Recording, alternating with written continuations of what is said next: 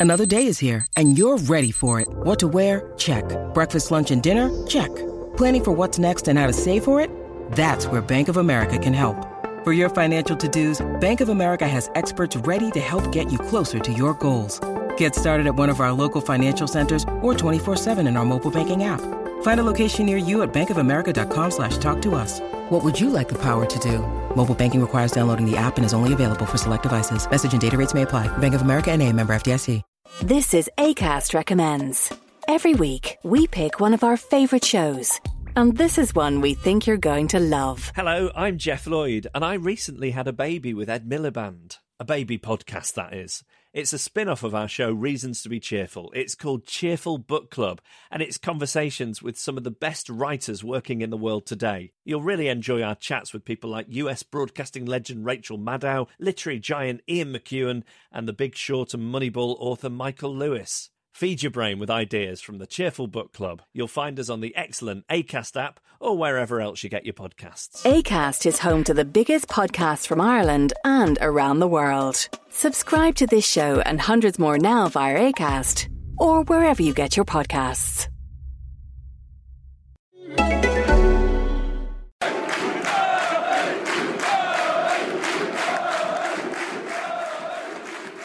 Hello and welcome to the Everything is Black and White podcast. I'm Andrew Musgrove. Uh, today joined by Chris Waugh.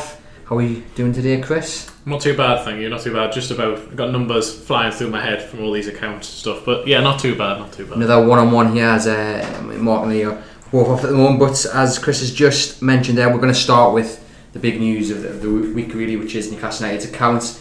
Think they were the last Premier League club perhaps to file them, um, or one of the last anyway in the whole league system to file Two them. months late, nearly. Yeah, um, and they've, obviously they've been filed. A lot of uh, figures have come out.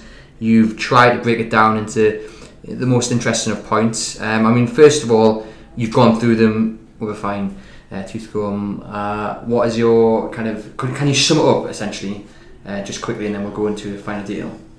To sum it up, essentially they lost a heck of a lot of money by going down. It was very, very expensive for them to be in the Championship for that season. The, the year when the Premier League became the richest it has ever been, Newcastle were out of it.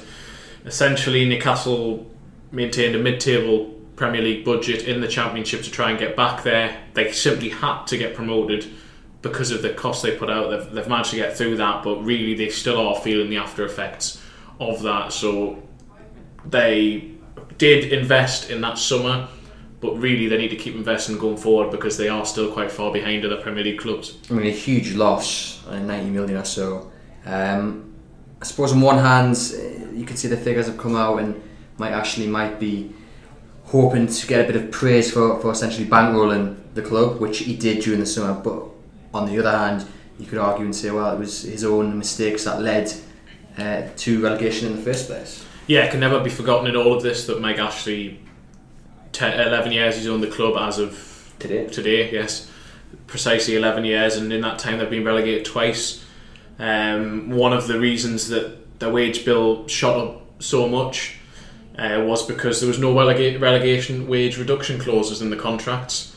So that's why Jonjo Shelvey was on around 80 grand in, in the championship. That's why the wage bill went up to 112.2 million pounds, um, the highest ever seen in the EFL by about 30 million pounds. So that's naive, if, if not, well, certainly at very least naive that, that a per man who's already been in charge of a club which was relegated in 2009, uh, 2008 9, seven years later, relegated again, didn't see it coming and didn't have those relegation reduction clauses. And the fact that you can argue years of underinvestment, ironically, the one year where he did invest, net spend £80 million across the year, that, that it was under the wrong man in Steve McClaren. They went down, they signed the wrong players who now, apart from Mitrovic, are probably worth less, or certainly not much more than they were then, and will be moved on. And so, but then again, what he has done the two times Newcastle have gone down is he has maintained what looks to a large degree to be better than the Championship squad. Players on high money. Last time he had the likes of Kevin Nolan, Joey Barton. This time. Uh, signed players like Matt Ritchie, got them to step down level, kept Jonjo Shelvey, and had to put an extra 15 million in the club. But as we say, all of these are long term problems which he's created himself, and he's just doing really the bet what really an owner should do to get Newcastle back. There could be in Sunderland's situation, that would be the, the extreme on the other side. They're not. they had to get promoted. They did, but now it's about making sure Newcastle aren't in this position again, which is going to require more money. Well, that, that's that was my next point. It's it's imperative that Newcastle don't end up in the situation where he had then has to go out and bankroll them again in the championship. I suspect we were seeing similar things the first time around. We've said it over the last two windows, and it looks like he hasn't backed Benitez, or he hasn't backed Benitez um, with the money that Benitez has wanted.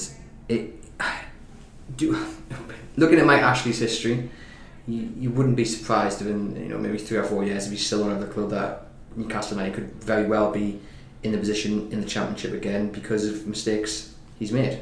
Yeah, and this is the argument that Benitez keeps making is that you can't keep repeating the same mistakes of being there in the past. We've done it incorrectly. And essentially, Benitez's argument is you need to, in the current market, particularly with inflated prices over the last two years, you have to speculate to a certain degree to accumulate. Now, Newcastle would argue that since July the 1st, 2015, they've got a £100 million net spend on transfers. In one sense, that seems relatively impressive. Spent £46 million net across the course of the 2017-18 com- campaign. All these accounts are from last year. That's confirmed in it. But at the same time, in the current market, whereby Premier League survival's worth so much, and when Newcastle are so far behind other teams as it is, hundred million pound over three years. That's what thirty-three million pound net per year. Is that enough to maintain a team if you want to make sure you're not going to be battling against relegation? My argument would be no, it isn't. You look at the teams who went down this year. West Brom had a huge wage bill. Um, Southampton nearly went down. They've spent a lot of money over the last few years. They've recouped a lot of money, but they've also spent a lot. They're willing to put to put money in. Stoke the same. Stoke spent quite a lot of money, signing the likes of Joel, 15 million. Yes, in one sense, it looks like Mike Ashley has supported the club, which he, he got in the position in the first place. But going forward, if he wants to avoid it, he's going to have to put more money in. The, the, the fact if if what these accounts are showing us, and we don't know what the accounts are like this year, so we don't know if what they're showing us is that there isn't any money, enough money physically within the football club at the moment. Mike Ashley's going to have to put more of his own money in. He doesn't want to, and he made clear in that statement that the football club will give Rafa Benitez the money that it generates. But if that money isn't enough to make Newcastle competitive, then Mike Ashley, as the owner, if he wants to keep running a Premier League club, is going to have to put more in. Some of the numbers are ridiculous um, in comparison to other uh, championship teams. Do you think Rafa Benitez was aware of just how bad relegation impacted on Newcastle United? Uh, say that that January window when he wanted Andros Townsend, didn't get him. There was a lot of fallout from that. And, and now looking at the, at the numbers, you can maybe see why Mike Ashley didn't want to sanction going out and getting and Andros Townsend. I think Benitez did know to a certain degree, and I think that his argument was always that if you sign Andros Townsend, part of the money you were getting for Andros Townsend anyway was set over a few years. So you're essentially just writing off money that's owed to you. And also, he was saying if you sign Andros Townsend, I'm very confident we will then be in the Premier League, and then you'll get the money this summer. So he was seeing that as almost just bringing forward his summer transfer budget. I'd say the one thing that Benitez did over the course of the championship campaign, in which all managers want to, to make things uh, aid their own situations. He kept on citing the thirty million pounds from from Moussa Sissoko and the, the twenty five million pound from Wijnaldum, and the fact that in theory they supposedly made thirty million pound net that summer. They did in one sense, and that over the course of four years, that's how much they're going to get for Wijnaldum and Sissoko. But the payments were split over four years. Newcastle didn't physically have that cash that summer. He knew how the payments were split, but as a, as, a, as manager, he wanted to make clear: look, we we've done this player trade and we've managed to do this. I should have more money to spend because you're going to be owed that at some stage. Newcastle didn't want to put the money in until they had it. Difference of opinion there from both sides, and, and that's just how it works. But what I do like that Benitez has done is he's challenging this football club. Previous managers didn't challenge the ownership, didn't challenge the hierarchy. He's doing that. He's not going to win every single argument, and sometimes he isn't going to be right with every single argument. But you have to keep pushing because, as we've said, it was years of underinvestment which led to the situation where Mike Ashley had to bail Newcastle out in the first place. It doesn't look good though for this summer, you could argue, because you would you would assume even with Premier League safety and all the TV income, it's still not going to be pretty reading for the accounts when they obviously they come out this time next year. How does that affect Benitez's plans going going forward in this summer? Looking ahead to then obviously the winter window and, and further afield. Well, it's quite a complex situation in itself because my understanding is that, that Newcastle last summer, when Benitez sat down with Ashley, there was an agreed budget over three transfer windows, which was essentially around about seventy million pounds. Now, if they've already spent forty six point six million or whatever it is, that, that I think it's about forty six million is, is the supposed uh, figure of net spend last year. That would leave about twenty four million now. Well, the the landscape changed dramatically from the very moment they left that room. Almost when the Neymar deal was done a few weeks later, transfer budget just complete their transfer budget was just dwarfed by whatever else went on in Europe, and fees just skyrocketed. So uh, Benitez's argument is, I need more than this. I need. It can't just look. That was what we agreed then, but you've had TV money across the course of this year. There's various different points on that, and it, going forward, I need what is a competitive budget, and all of our rivals are going to spend more than, than that as a net figure. Newcastle saying, well, you need to reduce the wage budget, which I think Benitez is now accepting he's going to have to do. And I think the club would prefer him to sell early and then buy after. Benitez would prefer, prefer to do it the other way around because, say, someone like Mikel Merino, whose future is a little bit uncertain, if Benitez knows he can get a replacement in, similar standard, he's already got that person in, then he would contemplate letting him go. But if he lets Mikel Merino go, and then can't sign another midfielder, then he leaves himself. He feels he's going to leave himself short. So there's a difference of opinion there between the club and Benitez, and that is part of what is happening with the ongoing discussions. They're positive. They're more positive than they were now. It looks like Benitez is going to stay certainly in the next year, but in terms of exactly how the big the transfer budget is and how it'll be spent is still a bit of a sticking point. Um, but the hierarchy do have fears of how competitive Newcastle can be Yes, as he's, saying, he's saying that because that's they list that in the accounts. There's a bit in the accounts where basically this happens for any company where you have to to give across any potential risks going forward and uncertainties to the company going forward. One of which they stress, which was different the year before, is that the fear the year before was just in terms of signing players. That's two years in a row they've done that. But Newcastle say both signing and losing players and valuable members of the of the of the coaching staff which seemingly would mean Benitez and almost foresaw what was going to happen with potentially West Ham having interest there. I mean, that's not a good thing to hear your player, your Jamal Lascelles, and you're thinking, well, you know, team comes in for me, maybe not even a top six side, but a top eight side comes in.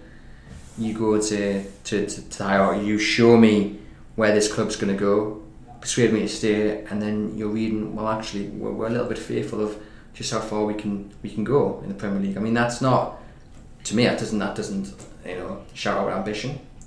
It, it doesn't, and that's part of again what Rafa Benitez is, is trying to change. As I've, as I've tried to make the point in the last few weeks, for Benitez, it's not only actual substan- substantive changes he wants in terms of transfer policy, changes to the academy, upgrade of the training ground, all that sort of stuff. What he also wants is a change of mindset at the club. He wants them to be ambitious. He wants them to start thinking big and start thinking about how they can develop and progress going forward and try and really crack that top eight and competitions. And at the moment, he doesn't think they've got that mentality. Certain lines in the in the accounts would suggest that's the case. But if it is being run as it seems to be, whereby Mike Ashley won't put any more money into the club because of the fact they've spent that year in the championship, even with the extra 15 million Mike Ashley put in an interest-free loan that summer it's going to take another year before they really can be competitive because they're almost making up for what happened last year. And this is all again situation that Mike Ashley's got them in. So personally, I think you should put still put a bit more money into it. Fair enough, you got them back in the Premier League, but to really avoid this happening again, it's going to take even more revenue. And it reads as if Mike Ashley's are now preparing to stay here for long for longer than we probably would have imagined six seven months ago. It appears that any talk of a takeover is, is, is pretty much dead in the water. Uh, not to say that the club isn't up for sale, yeah. because we know it is, but you know everything that's going on, talking with Benitez, planning for the summer, the accounts suggests that maybe Mike Ashley has had a perhaps a change of heart. I don't necessarily know if it's a change of heart, but clearly the reports keep suggesting he wants 400 million pound plus now. Amanda Staveley was seemed to be the only really serious bidder beforehand. She wasn't prepared to pay it when it was 350 or even 325. So she doesn't seem, even though they've survived in the Premier League and there's a new TV deal coming, I don't think she's going to be prepared to pay that if she can afford to pay that, which we're still not sure if she could do anyway. So my understanding is he's been trying to source buyers in the US.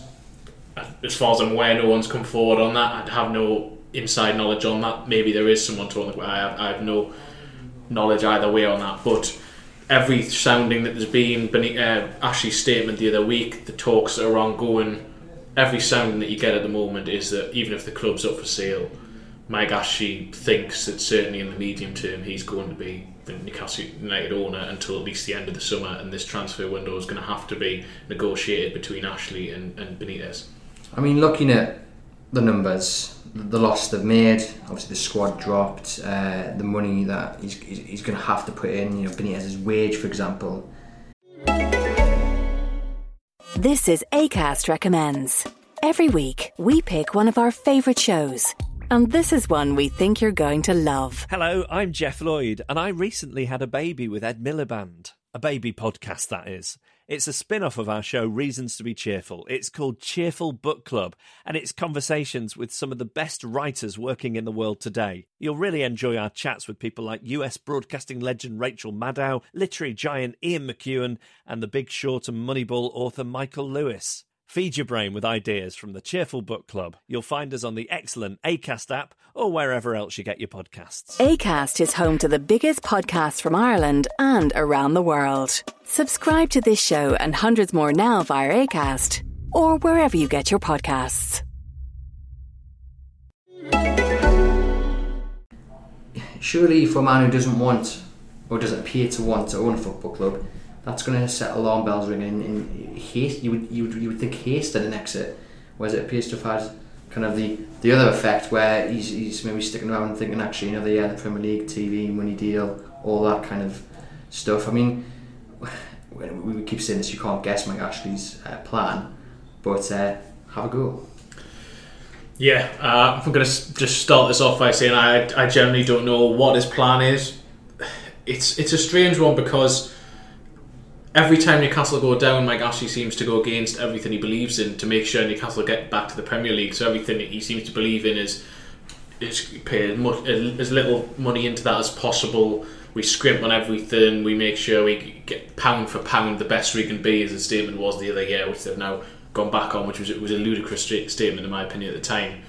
And yet, every time they go down, because he realizes the financial shortfall, suddenly he does put a lot of money in and it becomes a loss-making business, which is the opposite of what he likes his businesses to be. And Newcastle get back up, and then he reverts to type again. So um, at the moment, that's what I'm expecting. I think that uh, we've seen these accounts. This is from t- until the end of June 2017.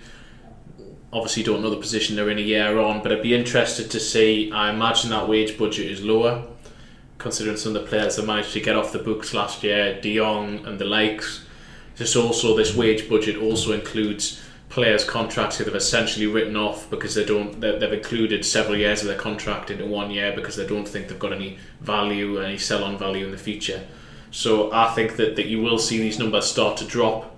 And so I think Mike Ashley is starting to revert to type, and I think that's part of the reason why Rafa Benitez is getting frustrated because he, he believes that you need to invest to go forward. His business plan, his business idea is you invest first, you start getting money back, then you can compete and seemingly Mike Ashley's reverted to the opposite, which is we scale back, make sure that, that we get back into the black, for want of a better term, and then we work from there and just try and stay in the Premier League, really. Some uh, positive things to come out of the of the, the accounts, uh, the charitable donations, obviously. It shot up that. That was I was quite surprised by. I think brilliant, um, brilliant thing. Obviously, we know they do a lot of work with the the Cash United Foundation, obviously, and you know they're moving to new headquarters. But I mean, that's one thing you can see in the last the last few seasons.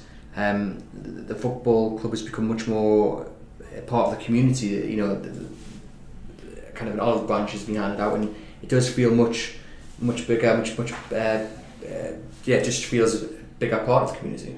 Yeah, it feels like there's almost a warm third It's reconnected. I still think there's always going to be some suspicion and some almost a standoffish nature between Newcastle United and, and, certain parts of the community. As, as long as Mike Ashley is in charge, there's going to be people who are never going to forgive him, never going to treat him with anything but cynicism, which is understandable. But um, and Rafa Benitez has undoubtedly been very important in changing that perception, in, in being able to reconnect. He goes along to the events. We know the involvement in the food bank.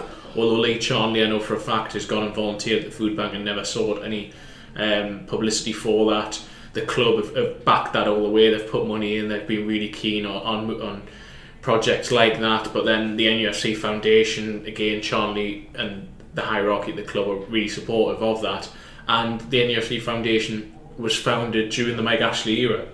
It's one of the few things that you would see in those early years. He got bang on and was a, was a great idea and a great initiative that they made sure that that did get put forward. But but as a, but as you say, Rafa Benitez is the glue that ties all that together. He's created that bond which really had completely disappeared, uh, and probably around the 2014-15 time, the end of Pardew, start of Carver, and then into McClaren when there was just no real connect between the community and the club, and it felt soulless to a large degree. That that's that's changed, and hopefully going forward, it can grow even further if Rafa Benitez stays long term. What else is interesting is the, amount of money you get in the championship. I mean, uh, just two million in TV revenue, um, and then the amount of money you win for, for winning the championship. Yeah, so this year finishing 10th, Newcastle got around £23 million as a merit based payment from the Premier League. For winning the Championship last year, they got £50,000 in a merit based payment. No other team got a merit based payment in the second tier, only Newcastle for winning it got £50,000, which is I think is worth a fifth of what the team are bottom of the Premier League get just in that merit based payment. So it just shows. I mean, the, the numbers are astronomical. Newcastle got little more than forty million pounds in parachute payment, but then every Premier League team, not only did Newcastle lose 25 million pounds worth of TV revenue from the year before, every Premier League team gained an extra 30 million pounds. So essentially, the difference became £55 million. It was the worst year to get relegated when you'd missed out on that, and this is where Newcastle missed the boat to a certain degree, and that's why they are they had to invest, or as my understanding is the club thought they had two ways of doing it. They could have taken more like a Norwich approach, where you try and scale back you try and come back up, look where Norwich are now, or you take the Newcastle approach, which Villa also took, and it can go horribly wrong. If Newcastle hadn't come back up the first time Vaskin, financial fair play would have come back and bitten them within a year. There would have been drastic cuts. Benitez would have gone. They would have had to have a fire sale of players. Staff probably would have gone behind the scenes. It was essential that they, they simply had to come up because what they did was completely unsustainable for a year. Thankfully, it worked but now going forward, they can't pare back too much because they need to keep progressing. They're, they're not yet at a level where you can say they're comfortably a top 10 team. That's the argument Benitez is trying to make at the moment. Yes, we finished 10th, but only just. We're not comfortably in that top 10. And any team really from 8th, 9th down could have gone down this year. Obviously, full analysis over on the website chroniclelive.co.uk. We're going to move on now to uh, the Sir Bobby Robson film, Bobby Robson, More Than a Manager. Uh, me and Chris went to see it a couple of weeks ago at the Tyneside Cinema. There's a lot of people who had worked with Sir Bobby Robson in, in the media before he passed away. Um, and obviously Chris went to St James's Park as well to watch it with many fans and, and special guests, ex uh, Newcastle United players. Uh, fair to say, not a dry eye in the house really. I mean, it, it takes you on a, a roller coaster of emotions. It does. It is beautifully written, and, and like any of these things, it's probably people sitting at home thinking, oh, no matter what it had been like, people will come out and they'll say it was brilliant. I am genuine in saying that, that, this film is, is excellent. It really does. It, it goes from being both hilarious and, and funny to being emotional, informative. I learned things I didn't know about him, man. I thought I knew quite well. And everything that you get from that, you just connect more and more with him through it. And it's a very personable story it's not just what what what really encapsulated for me was you could not be a football fan and you will love this film because it's it's about Sir Bobby who just comes across as he is charismatic, funny, caring, loving, but also just what he went through in his life. I mean, he, football for a start, fifty year career, both as a footballer, manager, um, manager of the England team, manager of Ipswich, and manager of Newcastle United played for England as a player, played for West Brom, played for Fulham. But then you also go through everything else he achieved. His foundation, which he referred to as, as his last great team, that all comes through in it. And you just, we were talking about it before, you just look at the, at the personnel who are in that film and the fact that they want to speak about Sir Bobby Robson, the likes of Pep Guardiola, the likes of Jose Mourinho, Gazza. This is these are all the lives he touched, and no matter how many years on for someone like Terry Butcher, this is 30, 40 years on from when Sir Bobby managed him, still wants to speak about him, and it just really does come across brilliantly. I think we see Jose Mourinho smile in some of the footage. I mean, some of the footage is unbelievable. I mean, we were speaking to the to the makers of the film, and they said, you know, we spent months trawling through archive, so much had never been heard or seen before. And some of the footage, you know, it is quite remarkable just to, first of all, to hear Sir Bobby Robson's voice. It is like he's there with you, and it does send shivers down your spine. It is, um, you know, very emotional from his voice breaking about how he was treated as England manager to the passion and the fight when he talks about taking on cancer for the third or fourth time, you know. Um, and then you've got the footage just of him in Barcelona where he's on it riding a little bike and he's waving at the at the uh, at the TV cameras or the the off-air footage when he's taking the, the Mickey out of someone's t-shirt. You know, a very funny, charismatic man. It, and you would say that what the film does show is what we already kind of knew about him. If you followed Newcastle United, if you followed Sir Bobby Robson, you knew he was this wonderful, uh, caring, funny, charming man who didn't always mean to be funny. That's to be said. Yes. Um, and then it just nicely pieces it together. I think Lady Elsie's involvement in it, you know, obviously the family were asked and they've been very happy with with the final outcome. And but I think Lady Elsie being then she speaks on, on camera about about certain events during his career, and it is really does pull on the heartstrings. It does. I mean, Lady Elsie is doesn't like to do media over the air. She's, she's never wanted to, to take that on. Yet she's done wonders with, with the foundation, and, and, and she's done Sir Bobby proud and she really is the star alongside Sir Bobby in the film. She, she's she's excellent and she's funny. She's charismatic as well. You can see where the connection is between the two of them would have been, and it does take on a roller coaster through it all. I mean, when Gazza's speaking, there won't be a dry eye in the house when people are, are sitting there listening to that. So that bit is, is probably the, the key moment of, of the film in terms of just seeing the, the connection between the two of them. But what I find fascinating is, is the interviews in as well. First of all I have to be honest, I didn't know how well Brazilian Ronaldo spoke English.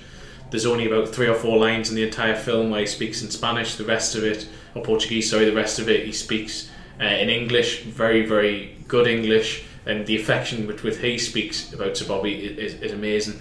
Uh, and I have to say, my favourite interviewee in it is, is Pep Guardiola, just because you, you, see him in press conferences and he seems to be moving up and down. And, and in, in the film, the way that the way the interviews are shot, the the, the, shots are quite tight, and so you've got the manager, most of them say Jose Mourinho sitting there and doesn't move that much, so they're always in focus. Guardiola's moving backwards and forwards, and he's all over this, and just see you can just see because of the, the genuine affection and love he has for Sir Bobby, and he wants wants that to come across. And I just I just have to say I thought it was excellently done. We can all argue that maybe it should have been longer on his time at Newcastle. He could have spent more time on his playing career but when we spoke to the directors after when we saw the film initially, they just said we, we had to try and limit the, the, the biggest challenge we had was limiting what we had to put in this film because there's just so much you could cover. I suppose the biggest the biggest fight obviously came at the end of his life for the fifth time. Cancer, you know, the legacy that he's left, twelve million pounds raised through the foundation is is unbelievable. And you can go through his career, you know, brilliant you know playing career, which a lot of people forget about. Ipswich success. You even got Fulham before that as as well. Um, you know England uh, conquering Europe with the likes of Porto, Sporting, uh, PSV, Barcelona, obviously. Uh, back to Newcastle, which is kind of the, the dream ending, and then you've got this section where he's battling cancer. He's, he's not letting it defeat him. He knows what's going to happen. He's gone out and he's raising money for others to help you know, hopefully cure the, the, the disease one day. And that's a big story to tell. You could do it. You could do a documentary just on that alone. So to get all these section in sections in, what was it about ninety minutes worth of? Yeah, about ninety minutes. Yeah. Um, it, they've done a remarkable job.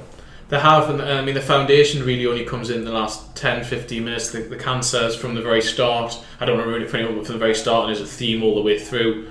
Um, and you see how difficult it was for him, and uh, I knew he'd had uh, cancer five times, but I didn't know how severe some of the cases were. I, ignorantly just presumed that, that because he'd had cancer five times, the first couple of times maybe it was it wasn't too much of an issue, and obviously it, it became worse and worse and more severe over the years. But from the very start, it was very severe, and he speaks in the film about how that yes, it was a time served as he had managing, but what he really wants to be remembered for is that he helped set up a foundation which one day could save lives. It's now one of the premier cancer units in the whole of Europe.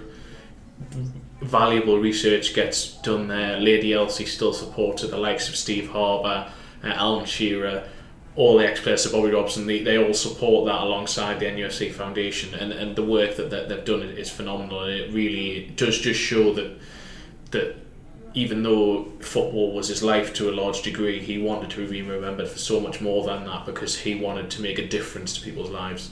Definitely, it's definitely worth a watch. It'll be at selected theatres uh, from the 1st of June and then on order uh, Blu ray, DVD, digital download, I think, from the 4th.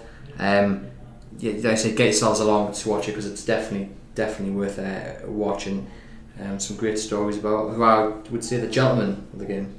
Yeah, I mean, I think it's BobbyRobsonFilm.com. I think that's what the actual website is if you want to go to it and order it or, or look for. I mean, we've got plenty of details on our website about it. I know you've written a review which is, is going up, and, and that's worth a read, and it tells you all you need to know and all the details um, about it. And, and money raised from that will go towards the Bobby Robson Foundation as well. So, uh, as I say, it, it's, a, it's a film that's certainly worth watching. I'd be ready with the tissues uh, by your side. Now, I would I would make sure you set aside those ninety minutes to just sit and watch it because you, you'll want to enjoy it, um, and you'll want to be in a room whereby you, you can hear his voice booming. Because I have to say that was I saw it the first time, which was brilliant, but to see it at St James's Park last night with his voice echoing around the stand. The hairs on the back of my neck was we're standing up. Stephen Taylor was sitting just near me, and I know that he had tears in his eyes at certain points. A player played under him all the players there, ex players did, the likes of uh, Simon Smith, who's goalkeeping coach, Steve Harper, and that they you could just see how many people's lives he touched, players and, and non-players, and there was there was organic applause at certain points when he was when he returned to Newcastle. There was a, there was a, there was a cheer at the end of the film. People stood up and applauded, and I, I think that you'd probably see that around the northeast and probably in Suffolk, around Ipswich, when people eventually see the film. Definitely. And just to wrap up today's podcast, just briefly speak about uh, Ayoze Perez uh, being on Spanish radio uh, today. You know, kind of saying that I want to stay at Newcastle. I'm not really going. In. We know, you know, Benitez, a big fan of him. You, wouldn't dream of selling him. I don't think. No one's really been linked to him other than I think um, Real Betis. But I mean, he's here to stay. He wants to stay. I think again, it might come down to how ambitious the club are in the next few years. But for the time being, big part of Newcastle United, and he looks like he's, he's, he's very happy yeah, Ayoze Perez, we had Lascelles come out the other day and say similar that he, even though his interest from Liverpool, Chelsea, he feels he's at the right club at the right time and he wants to stay. And both of their futures, in my opinion, are inextricably linked with that Rafa Benitez. Perez says all the time the amount that, that Benitez has done to bring on his own game, and he still thinks he's got more to learn from him. He knows that Benitez trusts him, and even if another number 10 does arrive this summer, as we expect will happen if Benitez eventually gets a transfer budget he wants, then Perez will rise to the challenge and will try and, and, and improve from that. But it, it shows the fact that because my, my understanding is there is Premier League interest in Perez as well as from Real Betis, so we know Spurs are long term admirers, but then they're not. I haven't heard specific clubs. I just know Premier League clubs are interested in him, and Lascelles, there's, there's plenty of interest as well. But these players want to stay, they want to build because they know that if Rafa Benitez is here, he's not going to settle for mid table or just battling against relegation. He wants to push on, and they think that they can become better players under him. So um, that would be what, I, what I'd say in terms of when you, we look back what we initially started with, which was about the account. Yes, Newcastle may have found themselves in a negative financial position, but they're only more likely to get back there unless they invest show the players they currently have, the ones who've served them so well, that they are going to help them progress by bringing in very good players as well and, and really offering them terms, competitive terms, because Jamal Lascelles has a contract till 2023, but his wages are really quite modest for a player of his stand and the captain in the Premier League in Newcastle. Maybe going to have to a bit of a rethink about those sorts of things going forward. These players want to stay for now, but unless Benitez is, is given a bit more freedom to recruit recruit stronger players to, to augment them or given more funds to, to give to these players, then that's when there might be a bit of an ease going forward. Graham, well, obviously we'll keep you up to date with any transfer news, uh, any updates on Rafa Benitez's future over at chroniclelive.co.uk. That's where we shall be. Thank you very much for joining us, and we'll be back next week. This is ACAST Recommends. Every week, we pick one of our favourite shows. And this is one we think you're going to love. Hello, I'm Geoff Lloyd, and I recently had a baby with Ed Miliband. A baby podcast, that is. It's a spin off of our show, Reasons to Be Cheerful. It's called Cheerful Book Club, and it's conversations with some of the best writers working in the world today. You'll really enjoy our chats with people like US broadcasting legend Rachel Maddow, literary giant Ian McEwan, and the Big Short and Moneyball author Michael Lewis. Feed your brain with ideas from the Cheerful Book Club. You'll find us on the excellent ACAST app or wherever else you get your podcasts. ACAST is home to the biggest podcasts from Ireland and around the world. Subscribe to this show and hundreds more now via ACAST or wherever you get your podcasts.